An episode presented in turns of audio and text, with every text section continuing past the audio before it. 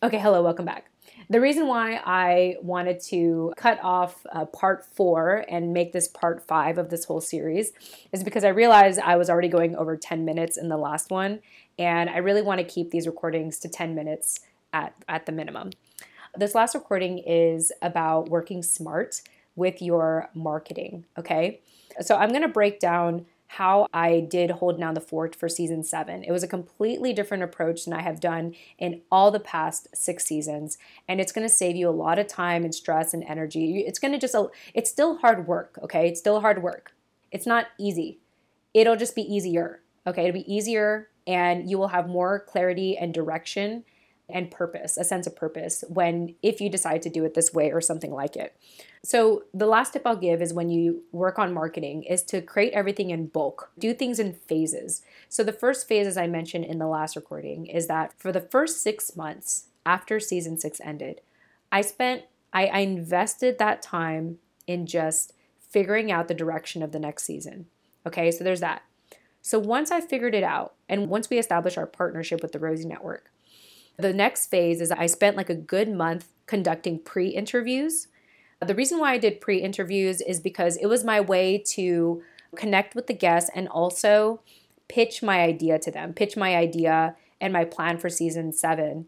And as I pitched the idea, it actually helped me like formulate my idea even better. So that's another reason too, is like the pre-interview is actually a brainstorming session between you and your guest. So I did that as the next phase after like knowing the direction I wanted to take the show. So then after the pre-interview phase, you move into the interview phase. And I pretty much tried to interview everyone all at once, not in the same day. Some days I did two or three interviews, which was a lot. Three interviews is a lot, by the way. I recommend two interviews on one day. three interviews is a lot. I, am just telling you now. And I and I've done more. I've done more. But if you're doing I, think back when I was contracted for another podcast show to do interviews, I do remember doing like six 30 minute interviews back to back, and it was a lot. But if you're gonna do an hour long segment like I had done, two interviews max is ideal. That's what I recommend. Two a day or two two within a day. Otherwise, one a day is fine. So, because then you're able to give your undivided attention to the guest and all that stuff. But yeah, so from the pre interviews, once I got the majority of that done, because you're not going to get it all, it really depends on people's schedule. It might filter into, or it might trickle into while you're actually conducting interviews, and that's okay. But in general, you want to do the bulk of your pre interviews first, and then once you got the majority of that done, you do the bulk of your interviews. Okay. So then now you have a good portion of your content, or you, you've gathered a lot of content. Okay. And then that's when, at least for me, that's when I started to send it off to my editor. Shout out to Dennis He's not editing the show, by the way. So if you notice that the sound, my audio quality has been pretty bad for season seven. so I'm not going to say that this is any better or any worse. But the point is that I'm actually editing. I'm actually editing this this five part series for you, not Dennis. So this is my time to play with my programs. Because again, the last thing I'll probably get into is hiring virtual assistants, which I which I guess I can get into in the next recording. Virtual assistants. I need to write this down so I remember to address this in my final recording. VAs. Okay. So anyway, so after the pre-interview, I do the interviews. And then from there, I start getting the raw files edited. I send them over to my editor, Dennis, um, of course, if you do not get an editor right away, this is your opportunity to use Descript. Hello, Descript, that program I told you about, I think two episodes ago.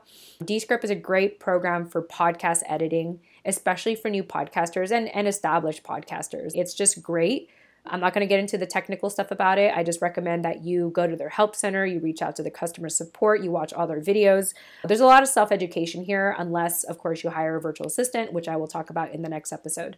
And you can actually whether you hire someone or you do it yourself descript is a great place to start editing so like after you do the bulk of your the bulk of your interviews that's when you get into what i call post production phase so post production so that's a combination of creating the podcast episodes, that's starting to create the marketing content. Remember how to chop it up, like chop up your episodes.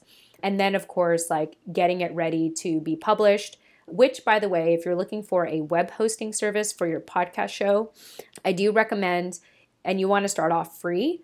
I, the best web hosting service that I got started on is anchor.fm, which is owned by Spotify now, I believe. I haven't looked it up, so you'll have to check yourself. But anchor.fm, which is meaningful for our Navy sailors here. I know not so much for the Army, so sorry guys. But yeah, anchor.fm is a free web hosting service, at least from the last time I checked, to create your website on or your podcast on. If you end up getting trigger happy like me and you start more than one podcast show, I highly recommend Captivate captivate.fm, captivate.fm, and here you're able to host a number of podcast shows. They even offer a like a private podcast for your paid podcast subscribers. So if you want your podcast listeners to upgrade and get behind the scenes stuff, they offer that as well. It's really cool. So anyway, where was I going with that because it's almost 10 minutes here. I didn't realize I was going to be talking this much. Oh, yeah. So, creating everything, like I said, doing everything in phases. So, the post production phase is all the things that I pretty much talked to you about in the first couple of episodes here. And then, of course, scheduling all that content. And then the last phase is the marketing phase. It's a marketing and online engagement. If you use Metricool, if you schedule everything out in advance, it's great because then you can just focus on making sure that whatever gets scheduled out looks good. don't just set it and forget it. Don't do that. Like I, I highly recommend to not do that. You want to check, make sure your content is getting published. And the cool thing with Metricool is that it'll tell you. It'll say, "Hey, this the, your Facebook post didn't publish. Repost it." Like it'll actually tell you. So it's really helpful on that end. And Metricool actually previews, like it shows you a preview of what your content will look like before it does go out. So it's su- like again, it's super helpful in so many ways. You can do it all in one place. And that's pretty much it. There's the content creation. And then, and so th- that's like a general overview of what the phases look like. So as a recap, you have the the brainstorming phase, which for me, it took six months. Okay. So there's no specific time frame for these. It really just depends on how much time you need. And the time you need is the time you need. It took me six months. Okay. So then took me six months to finally figure out a partnership with the Rosie Network made sense.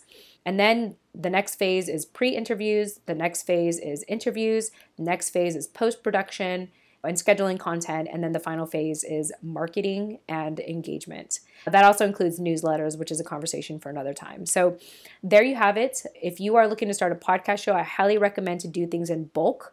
It'll seem it'll seem daunting and mundane after a while to do like the same thing over and over again for an entire month, for example. But I promise you, it's just gonna make your life so much easier. And when that's said, if you are looking to actually delegate most of this, or as your show starts to grow and you start to grow tired of doing all of this, that's when virtual assistants come in, and which I will talk about more in the final recording. Who knows? I, I keep saying this is going to be the final part. So we'll get to that. We'll find out. We'll find out in the next recording if this is the final part of this series. Okay? All right. Talk to you later.